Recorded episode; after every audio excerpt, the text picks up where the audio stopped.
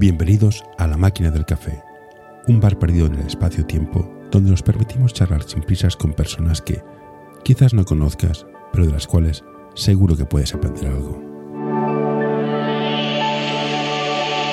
Hoy tenemos con nosotros a Marta Martínez. Hola Marta, gracias por aceptarme ir aquí. Eres entrenadora y estás en Málaga, si no me equivoco. Así es. Cuéntanos qué es ser entrenadora y estar en Málaga. Bueno, lo primero, agradeceros también a vosotros la, invitación. Para mí es un placer bueno, pues poder estar aquí y contribuir a, este proyecto. Y sobre todo también, bueno, pues creo que es una buena oportunidad para visibilizar a la mujer entrenadora, ¿no? Bueno, pues ser entrenadora en Málaga, pues supongo que es igual que ser entrenadora en, cualquier parte de, España y del mundo, ¿no? Em, en mi caso, pues entreno al, al, equipo junior masculino de Unicaja. Soy entrenadora ayudante en el, en el equipo junior. Y además esto, soy también coordinadora en una escuela que tenemos aquí en la Federación de, de Málaga. Y bueno, pues en eso, en eso andamos un poco. Al margen de donde esté entrenando, me considero una apasionada de este deporte me encanta, me encanta este deporte y me encanta sobre todo ayudar, ¿no? Ayudar a los jugadores y a las jugadoras a poder ser mejores y a que ese rendimiento con el que empezamos en temporada, pues al acabarla, pues sea mucho mayor. Así es un poco, así a modo de introducción. ¿Y cómo te metiste a esto de entrenar? Pues he estado, he estado indagando y he visto que tú fuiste mejor jugadora en el 2017 o por el estilo. Correcto, sí. ¿Y por qué? ¿Por qué dices, me voy a pasar al banquillo? Pues mira, em, por ir un poco hacia atrás, yo empecé jugando al baloncesto precisamente en la escuela que ahora coordino. Empecé con, con 12 años y yo antes practicaba otro tipo de deporte y curiosamente pues abrió aquí cerca de mi casa esta escuela y decidí dar el paso a, a apuntarme, ¿no? Y bueno, pues de ahí poco a poco fui creciendo, fui creciendo hasta la edad de, creo que era senior de, señor de primer año, que ahí es cuando ya dejé, dejé de jugar, ¿no? Previamente a esto, desde los 16 años, ya empecé a entrenar, o sea, compatibilizaba y compaginaba los estudios con ser jugadora y también ser entrenadora. Evidentemente, pues en categoría de formación te estoy hablando de baby, ¿no? Eh, de, de 6, 7 años, ¿no? Allí mismo, allí precisamente en la misma escuela que tal y como te he comentado estoy coordinando a día de hoy. Y bueno, pues de esa manera iba bueno, compaginando tanto lo que era el, competir como jugadora como el eh, introducirme en este mundo de, la formación en el, baloncesto. Y a decir verdad, en los primeros años yo estaba completamente convencida de que mi futuro iba a estar orientado a ser jugadora. O sea, para mm. mí el entrenar, bueno, pues me gustaba, pero bueno, yo seguía con ese gusanillo de querer ser jugadora. Evidentemente no con la aspiración de ser jugadora de alto nivel, pero sí continuar con la carrera, eh, enfocándola por ese sentido. Pero bueno, empezó la cosa, derivó en que yo veía que me apasionaba, me apasionaba esto de, ser entrenadora, lo veo algo, y a día de hoy lo sigo pensando, mucho más satisfactorio que jugar. Creo que al final el ser entrenador o entrenadora, en este caso, te permite tus conocimientos o tu mejora facilitársela a los demás. O sea, no es lo mismo yo mejorar como jugadora para mí misma que ser entrenadora, mejorar yo como en mi faceta de entrenadora y que eso valga para que otros crezcan o que otras crezcan. Entonces, bueno, me, fui dando cuenta de que, mm, bueno, pues me llenaba, me llenaba mucho, ¿no? Y al final, pues me desvinculé a nivel deportivo yo como jugadora y continué mi carrera como, como entrenadora. Y a día de hoy, mm, pues me encanta. O sea, realmente puedo, puedo afirmar que es mi vida. Ahora vamos a hacer un poco de memoria. Yo te vi en Twitter quejándote de una situación que viviste con tu equipo junior. Correcto. Te tomaron por la que llevaba el agua. Sí. Sí. Ayuda a mantener este podcast en anorta.com barra colaborar. ¿Por qué? Mira, fue, eh, os cuento, porque no he querido entrar en mucho en detalle en Twitter, pero la, situación fue que nos desplazábamos desde nuestro hotel hasta el pabellón donde jugábamos en taxis, ¿no? Entonces el equipo pues, iba dividido en diferentes taxis. Y bueno, pues los entrenadores nos, habíamos dividido cada entrenador en un, taxi para acompañar a los chicos. Bueno, pues yo iba en el taxi junto con otros tres, otros tres jugadores y bueno, pues durante el trayecto el, el, el chofer, ¿no? Pues suelta el comentario, el, desafortunado comentario de, delante mía, además como hablando como en tercera persona, como si yo no estuviera ni siquiera presente, ¿no? Bueno, ¿y la chica quién es? Claro, los niños me miraban como diciendo, ¿cómo ¿qué respondemos a esto, no? Dije, yo, yo soy entrenadora. Ah, sí, tú eres la entrenadora. Y, le dije, sí, le sorprende. Y me, a lo que él me dice, pues sí, empieza como a reírse, ¿no? Bueno, yo miraba la cara de los niños, los niños estaban descompuestos, no sabían, no sabían dónde meterse, ¿no? Y, me dice, pues sí, es que claro, las chicas suelen ser pues fisio, delegada, y le digo, pues no, no, en este caso yo soy entrenadora. Ah, pues que no, no es lo normal. A lo que le dije, bueno, pues que lo que no es normal es que a día de hoy se siga teniendo este, esta mentalidad, ¿no? Este pensamiento de asociar a la mujer pues como un papel, oye, que sin, sin desmerecer para nada la función del delegado o de la delegada ni del fisio, mm fisioterapeuta, ni muchísimo menos, ¿no? Pero está esa connotación, ¿no? De asociar a la mujer con pues ese tipo de papel. En ningún caso nadie se puede plantear pues que pueda ser entrenadora de un equipo y masculino, ¿no? Mucho más, ¿no? Con lo cual, bueno, pues sí fue una situación un poco desagradable de, vivir. Costó mucho. Yo me acuerdo que yo tengo, tengo una edad. Yo me acuerdo, la primera jugadora de es Ana Junien, que es del siglo del picor poco a poco salen jugadores referentes, tal y cual, van saliendo. ¿Quiénes son las entrenadoras referentes en las cuales os podéis reflejar y ampliar el abanico donde estáis? Porque yo vi la final de la Copa de la Reina, que aparte de los horarios que ponen, que en plan, son horarios de, cojonudos, cabrones, los entrenadores eran chicos, al menos en la final. Sí. Bueno, yo para mí, eh, una referente es Sana Montañana, que es la primera entrenadora del, del, del Guernica, de Liga Femenina Andesa. Pero es cierto lo que, lo que plantean, ¿no? Al final hay pocas entrenadoras, hay muy pocas entrenadoras, mucho menos en masculino, pero fíjate cómo en femenino, a pesar de ser femenino, aunque no debería de estar relacionado el entrenar en femenino o en masculino con el, con el género, pero mm, bueno, pues es irónico, ¿no? Que, que siga habiendo pues una mayor representación de, de chicos que, que, de chicas. Y en este caso, pues tal y como te comento, pues yo tengo como buena referente a, Ana. Creo que además tiene experiencia ya no solamente como jugadora profesional, que es una jugadora de, gran calidad y gran talento, sino que además antes de haber estado en, ahora mismo como primera entrenadora, pues ha estado en categorías de formación en las selecciones eh, absolutas, ha sido entrenadora ayudante en Liga CB, con lo cual, bueno, creo que también es una buena referente para las entrenadoras como nosotros jóvenes que no solamente queremos aspirar a poder entrenar en una liga femenina de esas, sino también, oye, ¿por qué no abrir esa barrera de poder entrenar en un equipo masculino a nivel profesional, como hizo ella, ¿no? De, ayudante. ¿Y qué hace falta para que pase esto? ¿Que haya más entrenadores o que haya mejores directores, que haya directores técnicos que conozcan más chicas? Porque yo creo que al final la gente, conoce gente escoge gente que conoce. Sí. Mi nombre director técnico, llamo, a la gente que confío. ¿Es un cambio primero directores técnicos y luego, luego chicas o cómo sería el camino?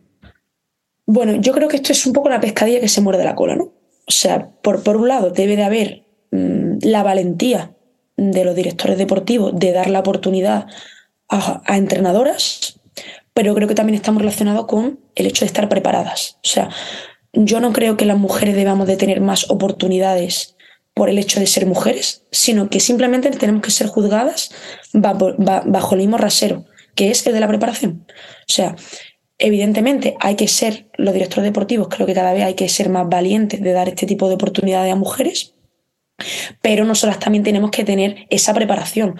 No vale con ser mujer, ni muchísimo menos, ¿no? Hay que estar muy preparada para que cuando esa oportunidad llegue, dar el máximo, ¿no? Y que luego, pues si la cosa no funciona, no se pueda achacar a que eres mujer, sino que, bueno, pues simplemente, pues como puede pasar a un, entrenador en masculino, Em, pues si no, no sale bien, pues por lo que sea, a lo mejor pues falta de preparación o por lo que sea, ¿no? Pero que no se achaque en ningún caso al, género.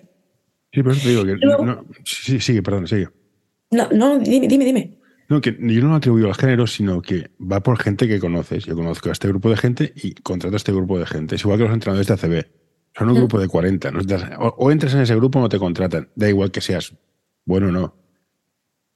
Hay que entrar en la rueda. ¿Cómo se entra en la rueda? Porque al final el entrenador y el director técnico, si no hay resultados, te echan. O sea, me caes bien, pero que los resultados. O sea, no están pasando tonterías. ¿Cómo se entra en la rueda? Bueno, yo creo que esto también viene un poco a colación de. Es que ya, te digo que yo al menos lo veo todo como una pescadilla que se muerde la cola, ¿no? Tal vez es que no haya suficiente entrenadora. ¿Por qué no hay suficiente entrenadora?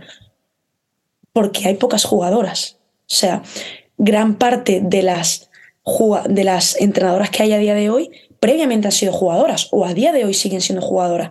¿Qué ocurre? Que hay unas etapas sensibles en el baloncesto de formación, como puede ser cadete junior, en las que las jugadoras dejan el baloncesto. Sí, sí, que esto tenemos que hablar. Sí, Claro, entonces al final, ¿qué ocurre? Pues que si en esas edades las jugadoras abandonan, digamos, la práctica deportiva, puede ser también que estamos perdiendo, estamos perdiendo entrenadoras. No estamos diciendo que esas jugadoras cuando acaben junior o empiecen senior vayan a ser jugadoras profesionales. No, pero pueden ser buenas entrenadoras en un futuro. Pero si esas jugadoras no llegan a esas etapas, evidentemente, luego a la larga no habrá tantas entrenadoras.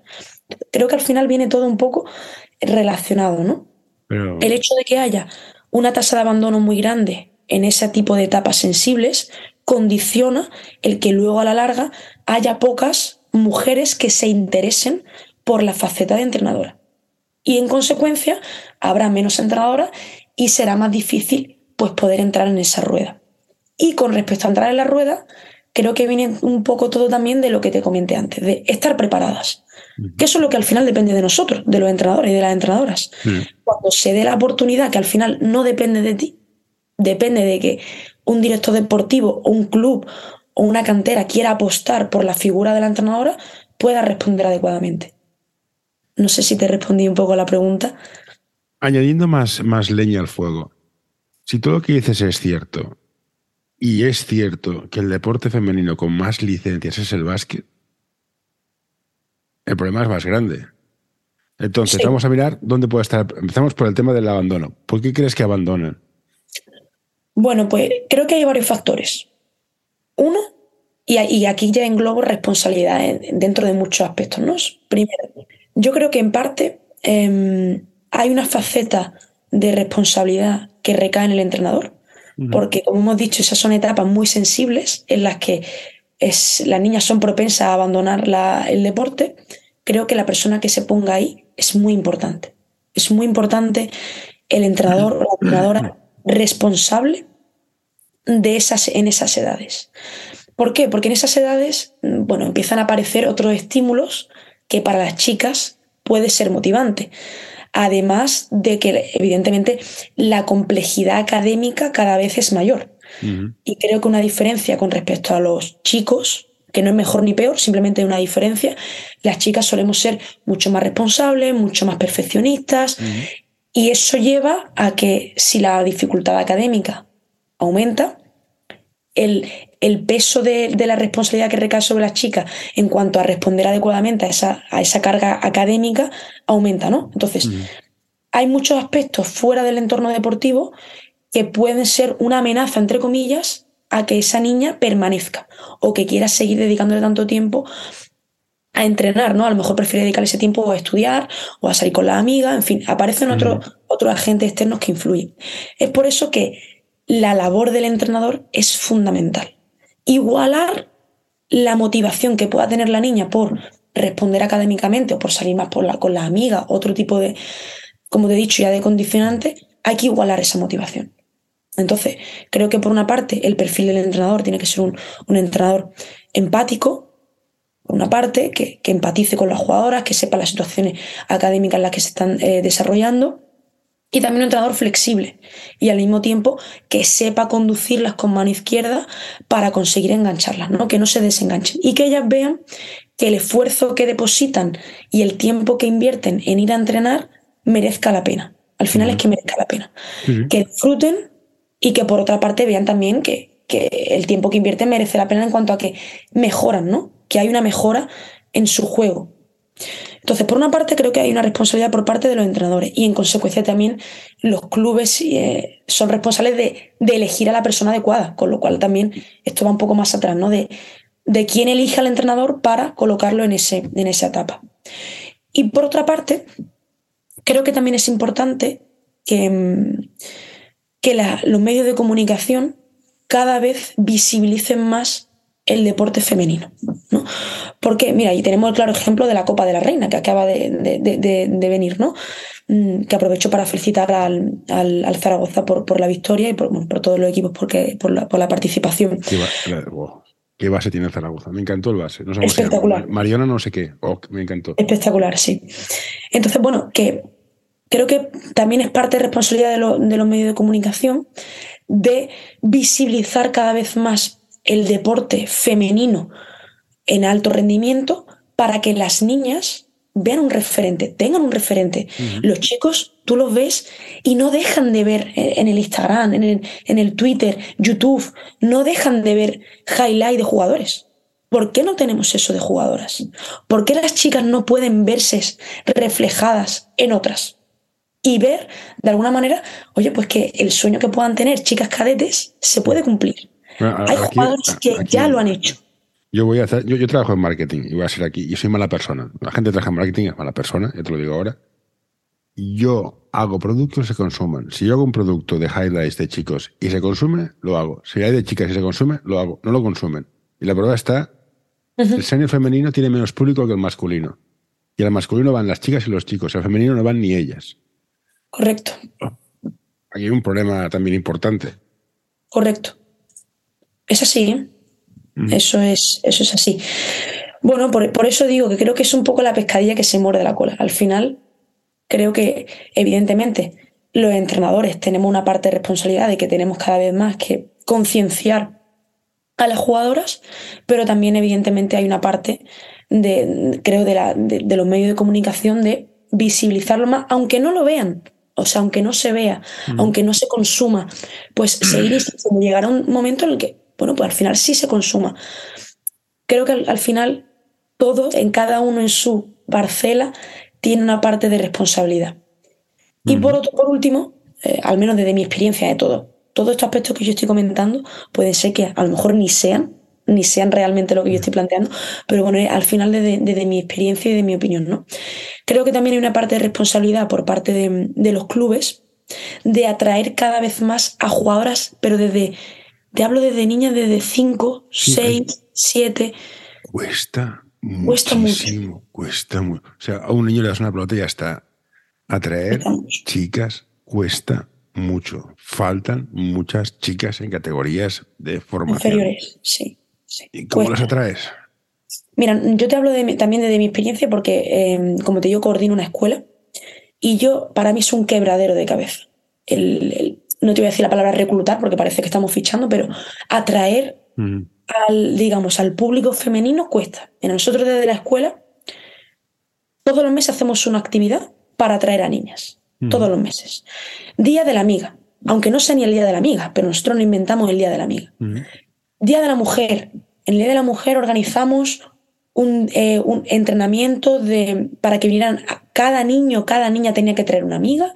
Hacíamos partido enfrentando amigas contra jugadoras de la escuela. Luego dimos una charla. Yo di una charla junto con otra jugadora de, Liga Femenina 2 que tenemos en Unicaja para visibilizar un poco más el papel de la entrenadora, el papel de la jugadora semiprofesional, un poco por, digamos, por reducir la distancia entre las categorías de formación con lo que puede ser a largo plazo una, una jugadora en una categoría pues semiprofesional, ¿no? Para que ellas no vean tanta distancia entre una cosa y otra. Mm, desde la semana en pareja para que vengan con una amiga durante toda la semana, entren, o sea, que al final creo que esa es nuestra parte de responsabilidad, ofrecer actividades que atraigan y que acerquen el baloncesto a estas chicas más jóvenes. Pero a pesar de eso, es muy difícil. Mm, te cuesta. Mi hija juega, juega en el, en el, Lima Horta, y juega en Liga 2, y dices, ostras, somos el mejor equipo de Barcelona femenino. Eh, si juegas bien puedes llegar. cuesta, cuesta una vida conseguir a la gente que venga. Sí. Mm. Pero bueno, al final creo que cada uno en su parcela pues tiene que intentar dar ahí un paso adelante y que entre todos pues, pues intentar que esto cada vez sea pues que se hable menos de esto, ¿no? Que al final normalicemos y que no haya me, me, preocupa mucho que la, niña pueda hacer básquet, tenis, waterpolo o patinaje. Me la repampinfla. Pero mm, mm, me da miedo que la gente no haga deporte. Sí. Y cada vez hay más gente que no hace deporte que, no, yo hago piano, violín y hago inglés y macramé. hostia, sí, pero la actividad física cuando eres joven me parece, me parece muy importante. También creo que, no sé tú cómo lo ves como padre, pero mm, por lo que yo veo de la escuela y demás, veo que cada vez más por la sociedad en la que nos movemos, los niños están sobreestimulados. O sea, ah, lo, apuntamos a inglés, lo apuntamos a patinaje, lo, apuntamos a baloncesto, a teatro, a tal. Y los niños no tienen tiempo libre. O sea, están, están sobreestimulados, ¿no? Es peor, no saben aburrirse. Claro, eso no es saben muy peligroso. Es muy peligroso. O sea, entonces, claro, mm, al final creo que es mejor. Y soy, y soy partidaria de que el inglés tiene que estar, ¿eh? O sea, creo que es una formación básica y más en el entorno en el que nos estamos moviendo, que cada vez te piden más en inglés y que para poder comunicarte en el baloncesto profesional tienes que aprender el, tema del inglés. Creo que es una formación básica, pero creo que no hay que sobreestimular. Mm, no sé, yo no soy madre todavía y creo que es difícil ser padre, evidentemente, pero el hecho de, de sobreestimularlo apuntándolo a tantas actividades para rellenar cada hueco libre, no sé hasta qué punto es beneficioso. Bueno, aquí tenemos un debate muy lejos, que si la gente los apunta no tienes tiempo, porque, o sea, compaginar es muy, es muy difícil. Pero bueno, vamos a volver un poco al básquet, que es lo que me, lo que, me interesa. Eh, ¿Cuál es el recorrido vital de un jugador, de una jugadora de básquet? Juego porque me divierto, no es un juego, son unas risas, estoy con mis amigas, esto ya es profesional. ¿Cuál es el ciclo vital y cómo te adaptas a entrenar en cada, cada etapa? Te pongo un ejemplo, mi hija jugaba porque se divertía, estaban sus amigas y está en este proceso. Mm. Hablé otro día con un entrenador, un junior, que mira, justamente se fueron cinco, las cinco amigas se fueron enteras y jugaban, era un nivel muy bajo, pero como van en grupo se van. Y las pocas que quedan, o sea, cómo es el flujo de es un deporte, me gusta, mis amigas, yo soy buena y quiero llegar. O no soy buena y quiero seguir. No sé, ¿cómo, cómo el ciclo y cómo, cómo varía la formación? Sí. Bueno, aquí tengo varias cosas. Em, lo primero es una diferencia con el masculino. Yo creo que los chicos, también creo que un poco relacionado por lo que hemos hablado al principio, de está mucho más visibilizado y hay muchas, los chicos pues tienen unos referentes mucho más marcados y tal vez ese sueño de poder llegar a ser profesional lo ven como mucho más alcanzable, también porque al final se, se visibiliza más. Creo que los chicos son más ambiciosos que las chicas en este sentido. Em, y las chicas se mueven más por el, estar con las amigas. No estoy diciendo con esto que las chicas no sean ambiciosas, ni muchísimo menos. No quiero que se malinterprete. Pero em, tal vez si tú pones en una balanza el, por ejemplo, ¿no? Imaginemos una misma situación que es el ofrecerte salir de tu club, mm, en el club en el que has estado toda la vida, te dan una, oferta de, ir a un club mejor para un chico y para una chica. Tal vez el chico no le importe dejar el club donde ha estado toda su vida, donde tiene todos sus amigos, porque prefiere dar ese salto tal vez de, de calidad, de querer mejorar y tal, porque tiene esa ambición. Pero la chica, aunque pues por una parte sí, vea que sea un atractivo el dar ese salto de calidad, el ir a otro club donde tal vez pueda competir a un nivel más alto. Hay una parte que le pesa más que eres el permanecer con las amigas. Mm. Y creo que viene un poco dado por la personalidad de las chicas. Simplemente, que no es ni mejor ni peor. Creo que va un poco relacionado por, por la forma, por la personalidad que tenemos nosotros, ¿no? Que somos tal vez un poco más, pues más familiares, nos movemos más por ese vínculo sentimental, más emocional. El chico no es tanto tan emocional, es más competitivo. Entonces, creo que va un poco eh, por, esa parte, ¿no? Y luego, em, creo que debemos de beneficiarnos los entrenadores de estas facetas de las jugadoras en esa etapa sensible de las que hablábamos. En cadete junior, que es en, ese, en esa línea fina en la que la jugadora decide si permanecer o no permanecer, el hecho de estar en un grupo sólido, donde los vínculos son fuertes, donde hay una amistad, eso creo que ayuda a que las niñas no se vayan, que las niñas no se pierdan en el camino, ¿no? El mantener un grupo fuerte. Y luego es verdad que cuando ya pasas esa etapa, las que siguen, las que han permanecido y lo han hecho no solamente por ese vínculo, sino que lo han hecho por, digamos, por esa motivación mm. intrínseca de querer permanecer, de, que, de tener ese sueño, esa ambición de querer, mejor, de querer mejorar, creo que son las que al final, bueno, pues permanecen más y van más cerca de ese profesionalismo del que hablamos, ¿no? creo que por una parte es muy beneficioso em, esa relación que existe entre las jugadoras del equipo para, para que no se pierdan y que luego las que permanecen, si lo hacen por ese vínculo, pues pueden seguir jugando, aunque sea un nivel un poco más bajo, ¿no? Pero siguen jugando porque están con las amigas, porque se, porque se divierten, porque son capaces de compaginarlo con el estudio universitario, con incluso con el trabajo, pero lo hacen por esa unión que puedan tener con las chicas. Yo tengo mm. muchas amigas con las que he compartido banquillo cuando yo era pues cadete junior, que a día de hoy siguen jugando, pero simplemente por, por el placer de hacerlo, por hobby. A mí esta gente merece todo el respeto del mundo. Totalmente. Con 25, jugar una categoría de estas territorial chusquera. Totalmente. me hace un mérito. Totalmente. Y siendo madre, muchas de ellas. Sí, sí, ¿eh? sí. Simplemente por el, placer de hacerlo. Y luego habrá otras que habrán continuado, pues, y incluso en el cadete, en cadete junior, en esa etapa, seguían el mismo camino que las otras, pero ya luego llega una parte eh, en senior, que, ah, o junior, de segundo, cuando ya entras en la etapa ya de, fuera de categoría de formación, yo creo que ahí ya se divide. Ahí ya las que quieren dedicarse más profesionalmente o semiprofesionalmente cogen un camino y las que simplemente, bueno, pues lo hacen por, por divertirse o por mantenerse en forma o por, bueno, por, los motivos que sean, van por otro camino, ¿no? Bien, y atención a la pregunta estúpida. Yo tengo la manía de hacer preguntas estúpidas, ¿eh? Ojo. No, seguro que no lo son. Y me insultes. ¿Estudiaste oftalmología o algo por el estilo? ¿Puede ser?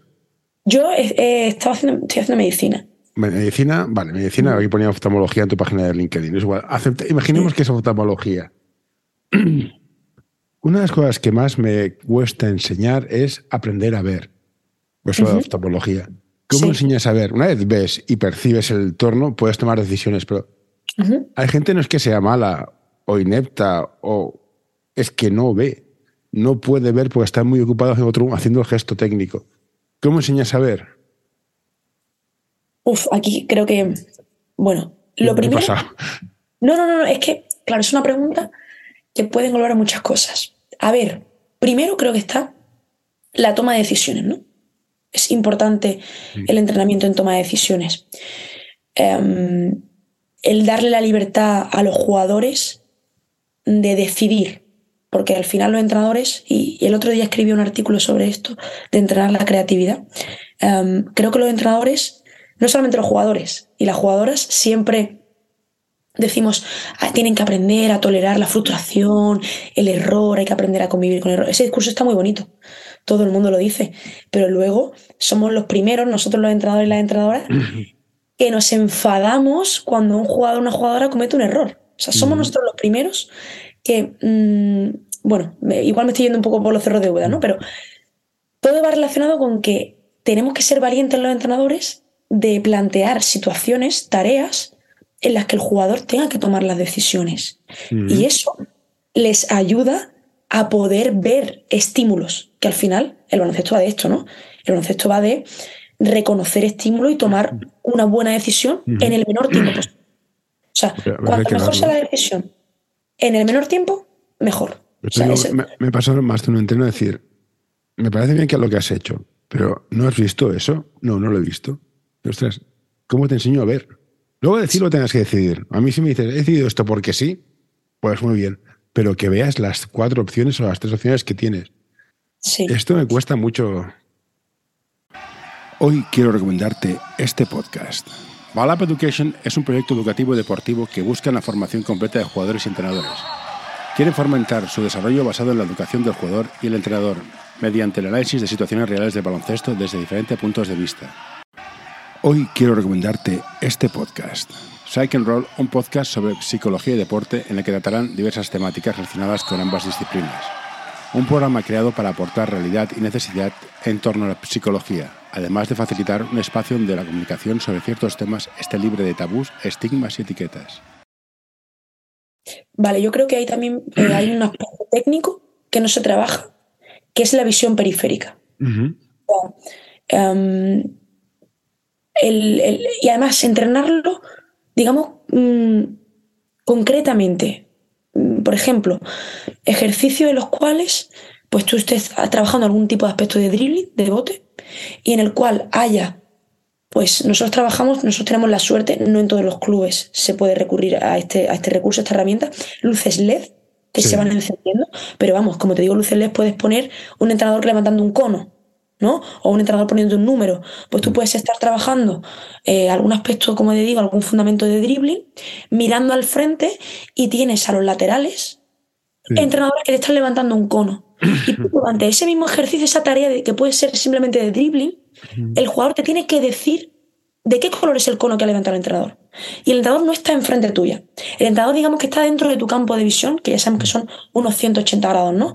Ya ahí a partir de los 180 grados empiezas a ver poco nítido, pero bueno, digamos unos 175, 170 grados puedes ver, no con muchísima claridad, pero puedes ver claramente el color del cono, ¿no?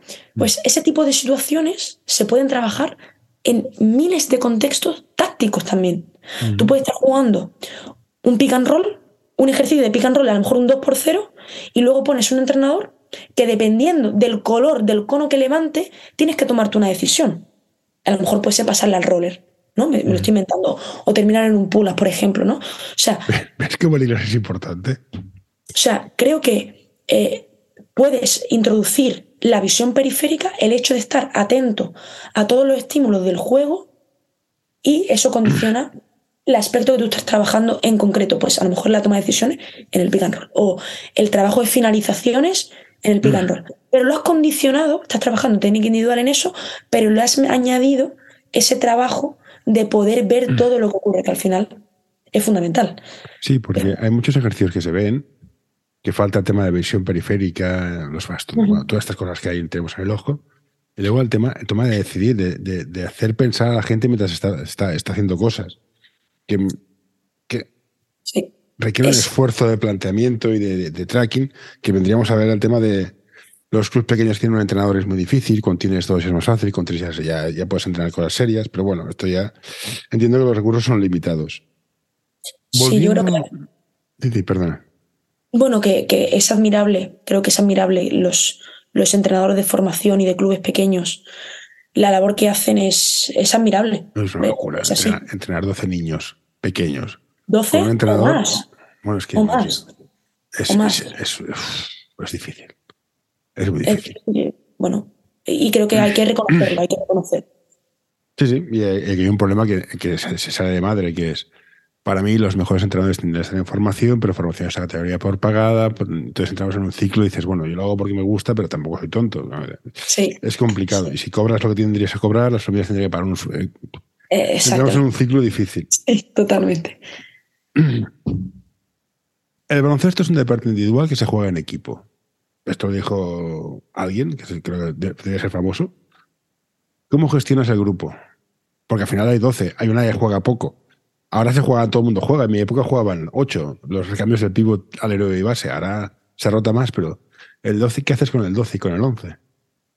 Sí. Bueno, yo creo que aquí hay que, desde el principio de temporada, sin, sin necesidad de etiquetar a nadie, porque creo que al final el poner etiqueta desde el principio condiciona mucho. La temporada es muy larga, mm. los vas a necesitar a los 12 o las vas a necesitar a las 12. Para, para los entrenos, como mínimo seguro. Entonces, mm, yo soy partidaria, por una parte, de, ser clara con los jugadores y con las jugadoras, porque creo que aunque mm, pueda ser un mensaje desagradable el decirle a un jugador o una jugadora, bueno, pues no te voy a decir directamente que la jugadora 12, pero sí que vas a tener un, rol un poco más secundario. Creo que hay que ser claro con ellos, aunque ese mensaje pues, para ellos de primera vaya a ser desagradable, pero creo que es mejor ser eh, congruente con lo que dices y con lo que luego de la jugadora se va a encontrar, ser incongruente y decir, no, pues tú vas a asumir muchos minutos, vas a asumir mucha responsabilidad y luego el jugador o la jugadora puede ser que se encuentre que eso no ha sido así y pierdes toda la credibilidad y toda la autoridad que puedas tener. Entonces, por una parte, creo que hay que ser claro con los jugadores y con las expectativas que se tienen con ellos, pero por otra parte, creo que también es un arma de doble filo el etiquetar desde el principio lo que se espera de ese jugador, de esa jugadora, porque luego puede sorprenderte o luego puedes necesitarla y no hay que por qué encorsetar, digamos, desde el principio el rol que se le va a dar. creo que ahí la gestión del entrenador es, es complicada, es delicada. Entonces, creo que hay que tener bastante tacto en ese sentido, ¿no? Pero sí me mantengo en la idea de que hay que ser muy sincero con ellos, ir con la verdad por delante, para que luego no, no puedan.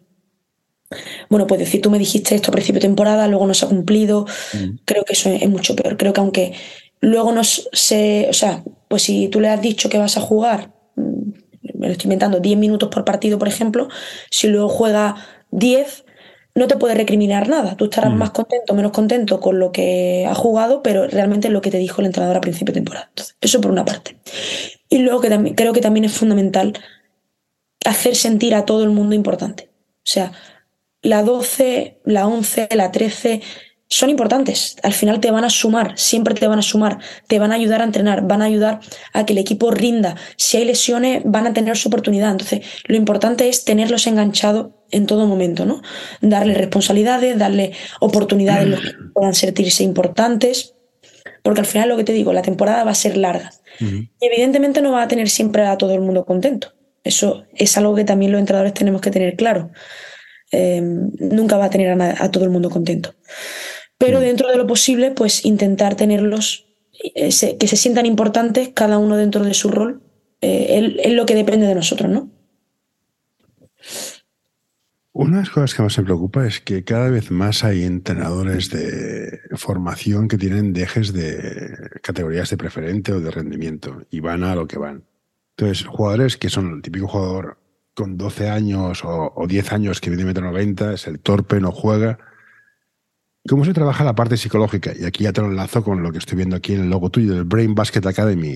¿Hay una parte psicológica que se debería entrenar y no se entrena porque a veces vamos muy al resultado? ¿O cómo, bueno, em, creo que hay una carencia mm, en, los, en, la preparación de los entrenadores, no porque nosotros queramos, sino porque, bueno, pues no sé, creo que nos, no se fomenta el dotarnos a los entrenadores de conocimientos de psicología. O sea, es verdad que nosotros no tenemos que ser psicólogos, pero algo de psicología tenemos que saber para poder gestionar un equipo, porque al final son personas, ¿no?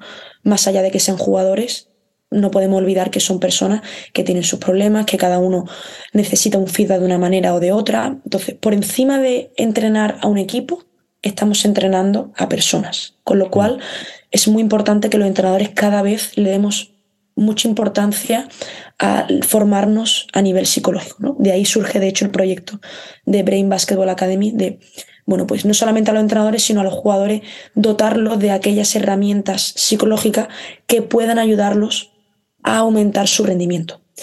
Entonces, con lo que me comentas, yo creo que por una parte hay que darles a los entrenadores estas herramientas, no se, no se las damos, llamémosla a, las federaciones o no sé, no sé tal, no sé decirte qué entidad en concreto mm, mm. debe ser la que, o los propios entrenadores, nosotros como autodidactas que somos en muchas ocasiones, el preocuparnos más por este tipo de formación, pero creo que sin duda esto es importante, ¿no? Eso por una parte. Y luego por otra parte, creo que es también importante el, hecho de lo que hablábamos antes de un entrenador solo y un entrenador de formación. Estando solo, es muy difícil durante una hora y media de entrenamiento, a lo mejor entrenando tres días a la semana. O sea, poder prestar atención a ese tipo de, situaciones en las que a lo mejor hace falta un feedback psicológico. Porque no da el tiempo, ni da la preparación, ni da el tiempo. Entonces, creo que son, creo que son muchos aspectos, ¿no? Creo que por una parte se junta que los entrenadores jóvenes, mm, a no ser que sea un, tengan una vocación brutal o una aspiración de querer mejorar, de querer aprender, realmente para lo que cobran, pues, pues con lo que saben, pues tal vez sea suficiente y no tengan ese deseo de aprender o, bueno, pues me voy a formar, voy a ir a este clínico, me voy a apuntar en este curso de psicología para poder luego poder estar más preparado. aquí, aquí para, para, la cinta, es igual de los que cogen la especialidad oncología infantil. O te gusta totalmente. o vas a hacer daño a alguien. Es vocacional totalmente. Sí, sí, o te gusta o vas a hacer daño a alguien. Y aun gustándote, tienes que ir bien formado. Sí. Vale, vale. Dicho esto, pues perdonar la interrupción. Nada, nada, totalmente, estoy totalmente de acuerdo. Y al final creo que todo el mundo que empieza le gusta. Porque viene del mundo del baloncesto, ¿no? Es verdad que a alguno le puede gustar más o menos y se le puede dar mejor o peor, pero yo creo que al final le tiene que gustar, porque para lo que se remunera, el tiempo que se invierte, luego es difícil gestionar la familia, porque eso es otro aspecto, ¿no? Los padres, por lo que yo veo cada vez más es más difícil gestionar esto, ¿no? Las situaciones de los padres. Bueno, eso este, este es otro tema aparte, ¿no? Pero, no, pero sí, sí, hay, hay, hay, estructuras familiares que afectan y mucho al grupo y al niño. Sí, muchísimo. muchísimo. O sea, muchísimo. Y claro, son jugadores, son entrenadores jóvenes que, bueno, muchos no, todavía no tienen experiencia y no saben desenvolverse en este, mm. en este juego, ¿no? Porque al final el baloncesto es un juego, pero fuera del, baloncesto hay otro juego, ¿no? Eh, que son los padres, en fin, hay que saber manejar también este tipo de situaciones. No, es muy fácil. Llevas un, equipo de, juniors cadetes, los padres se están separando y se están separando a las malas. Hostia, ¿cómo lidias con eso? Y tú tienes que 20 años. Totalmente. Es que no estás preparado. Te falta, te falta experiencia. Pero no porque tú no quieras, sino no, porque. No, no, tiene nada que ver. Pues no tienes experiencia en la vida todavía, ¿no? Para poder lidiar con, ese tipo de situaciones. Entonces, bueno, pues ahí un poco va relacionado también el hecho de tener un ayudante, poder tener alguien con quien hablar, que tenga una experiencia, pues esa figura de los coordinadores es importante, ¿no? El ser un apoyo para los entrenadores de formación y poder, bueno, pues en esos momentos de de tensión en los cuales ellos no saben todavía desenvolverse, ser una figura de apoyo, estar ahí respaldándolo, ¿no? Creo que es importante, ¿no? Aparte, de, evidentemente, de la preparación de, aspectos psicológicos y demás, que, creo que es fundamental, tanto en, en etapas de formación como en ya entrando en, en categorías profesionales o semiprofesionales. Y ya para ir cerrando, vamos a entrar en la zona de elementos comunes. Hasta hace poco ha sido el campeonato infantil o campeonato mini de España. El planeta mini. Sí. ¿Zonas sí o no? Buah. no. Vale. Mira, de hecho, el año pasado um, entré en un equipo mini básquet femenino. Mm. En zona. Los equipos se ponen en zona.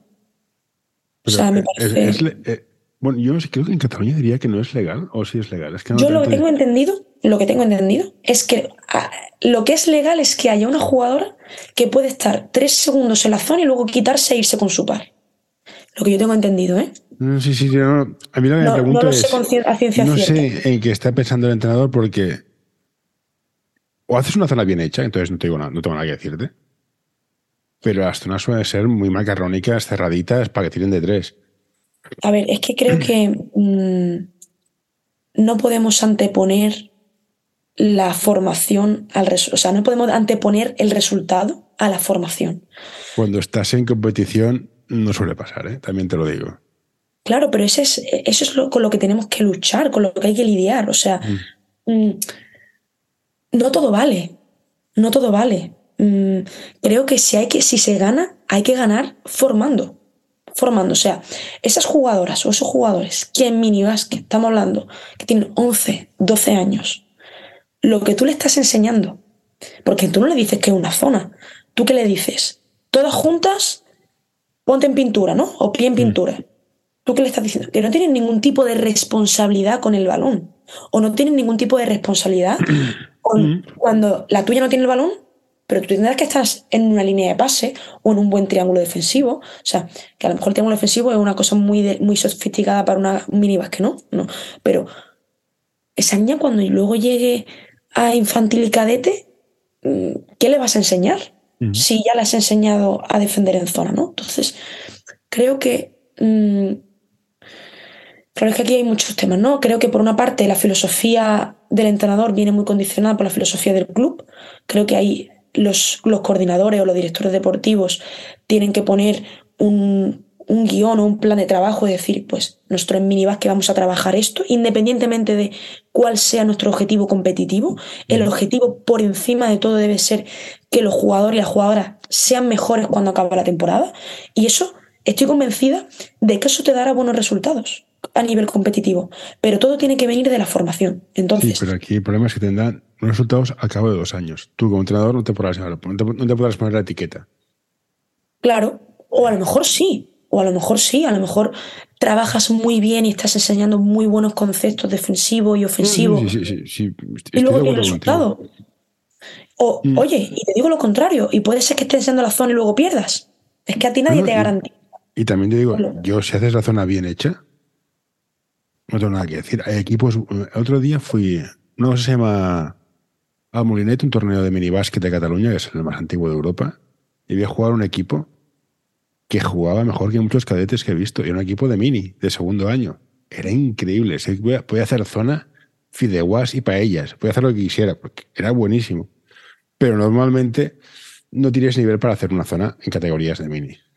Exactamente. O sea, el hacer una zona, yo no estoy en contra de la zona, ojo, ni mucho menos. Creo que es un recurso muy bueno y que además aprende a defender espacios. O sea, mm. creo que es un buen recurso a nivel defensivo. Pero cuando ya tienes una base, o sea, los niños deberán de saber estar bien colocados defendiendo balón, sin defender a balón, eh, tener una responsabilidad individual y cuando la base esté bien construida, entonces ya te puedes meter en lo que quieras.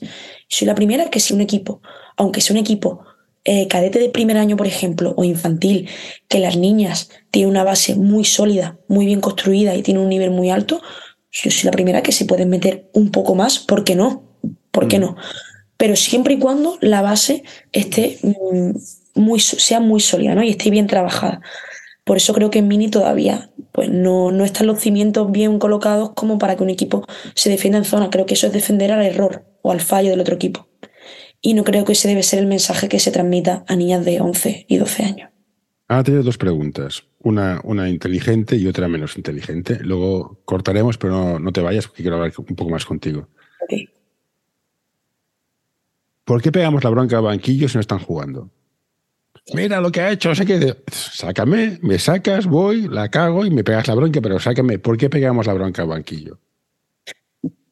Pues mira, no te puedo responder porque no lo he hecho. Ah, ostras. No, a mí me pasa también a veces, pero bueno, entonces no has hecho nada. O sea, a ver, que a lo mejor en algún momento lo he hecho, pero mm, es que tampoco lo entiendo. Mm. O sea, yo lo que puedo entender es que tú en un tiempo muerto puedas, eh, se reúne todo el equipo, puedes, cuando ya está todo el mundo aparentemente o suponemos que concentrado en lo que se está diciendo, centrado en, lo en las correcciones que se quieren dar, pero bueno, eh, realmente no, creo que no suma. Creo que no suma. Es como las correcciones, como eh, cuando estás, acaban de fallar, acabas de cometer un error en defensa, el equipo ya está atacando y estás corrigiendo una cosa de defensa. el jugador está diciendo, pero vamos a ver, yo estoy atacando. ¿Cómo me estás corrigiendo una cosa de, de una cosa de defensa, sabes? O sea, creo que muchas veces los entrenadores pecamos, a lo mejor porque no lo sabemos, no nos damos cuenta de esto, ¿no? De correcciones que yo llamo correcciones vacías que no, en ese momento pues no, no, están aportando nada, ¿no? En el caso de las correcciones al banquillo, no creo que vayan. Lo único que creo que puede, para lo que puede servir es que para que los jugadores que están en banquillo cuando salgan sepan que ese error no lo queremos cometer. Es la única explicación que yo le puedo, que puedo encontrar, ¿no? Que, que puedan hacer. Pero ya te digo que creo, yo no me veo los partidos, ¿eh? pero creo que no, que no lo he hecho eh, a menudo. No, yo, los partidos los grabo. Entonces me veo y, bueno, ves cosas que haces y dices, esto. Es importante esto, ¿eh? Nosotros siempre queremos grabar los partidos para luego enseñarle el vídeo a los jugadores, para darle el feedback del post partido, ¿no? De mira esto como lo has hecho, individual, colectivo. Pero nos tenemos también que ver a nosotros, ¿eh? Sí, sí, yo. Y me da mucha rabia. Yo no soporto salir en fotografías ni en 10 picos salir en vídeo. Me pone malo. O sea, tengo que pasar rápido porque no me soporto. vale, y ahora la pregunta sería. ¿Cómo se gestiona ser una figura de autoridad y un referente para niños pequeños? Porque tú eres algo más que un entrenador. Eres el que le preguntas ciertas cosas que a los padres no le preguntarían por vergüenza. ¿Cómo se gestiona eso? ¿Eso te, prepara, te prepara la formación? Si te gusta este episodio, por favor, deja un comentario o compártelo con tus amigos. Ya sé que es una pesadez y todos lo pedimos, pero ayuda bastante. es que tenemos mucha responsabilidad. ¿eh? Tenemos una responsabilidad que yo creo que a veces que no somos conscientes de cómo podemos influir en los jugadores y en las jugadoras. Pero podemos influir en tantos aspectos de su vida, tanto positiva como negativamente, podemos influir en su ética de trabajo, podemos influir en, en valores de como el esfuerzo, como el compañerismo, como el trabajo en equipo, podemos influir en su autoestima, en su autoconcepto. O sea, tenemos tanto poder que creo que no somos conscientes, ¿no? Preparación. Pues te diría que hay que tener preparación, por supuesto. Creo que hay que tener preparación psicológica para poder lidiar con, este tipo de situaciones, saber, pues, en este tipo de etapas sensibles de las que hemos hablado, los procesos de aprendizaje que, los jugadores y las jugadoras tienen. Mm, creo que es fundamental, pero también te diría que el sentido común. El sentido común y el haber sido jugadores también ayuda. Porque cuando hemos sido jugadores o hemos sido jugadoras, nosotros sabemos el daño que no han podido hacer o lo bien que no han podido venir una determinada frase, una determinada palmada en la espalda en un determinado momento. O sea que creo que la experiencia también ayuda, ¿no? Por un lado la experiencia, por un lado evidentemente la preparación. Por otra parte, em, creo que también es importante escuchar a los jugadores, porque muchas veces nosotros hacemos las cosas pensando que les viene bien y a lo mejor no les vienen bien. Y es una muestra de humildad el saber escuchar y el saber preguntar sin ningún tipo de... Bueno, hay muchos entrenadores que piensan que preguntando a los jugadores o escuchando a los jugadores pierden o por el ego o por, no sé, por perder esa autoridad, pero ni muchísimo menos. Creo que los jugadores también valoran el hecho de ser escuchados y el saber lo que le puede venir bien o no le puede venir bien a cada uno de ellos. A lo mejor un grito a uno le viene bien o a una jugadora le viene bien y a otro no. Y a lo mejor tú piensas que sí, porque pues siéntate con ella o siéntate con él, escúchalo y luego, bueno, pues te lo puedes llevar, o sea, te lo puedes llevar a lo que tú, porque a lo mejor el jugador te puede decir, no, es que yo prefiero que me refuerces todo positivo. Bueno, a lo mejor te tengo que hacer una corrección en algún momento, o sea, mm. que no tienes por todo lo que te diga usarlo, pero sí creo que es bueno el, hecho de, escuchar, de saber escuchar, es algo importante, ¿no? Más la preparación, evidentemente, y la experiencia. Pero sin duda, tenemos muchísima responsabilidad, muchísima. Perfecto. Pues Marta, Muchas gracias, ha sido un placer. No te vayas y que te vaya bien entrenando el junior y a la escueleta. Muchas gracias, muchas gracias a vosotros y enhorabuena por, por el proyecto.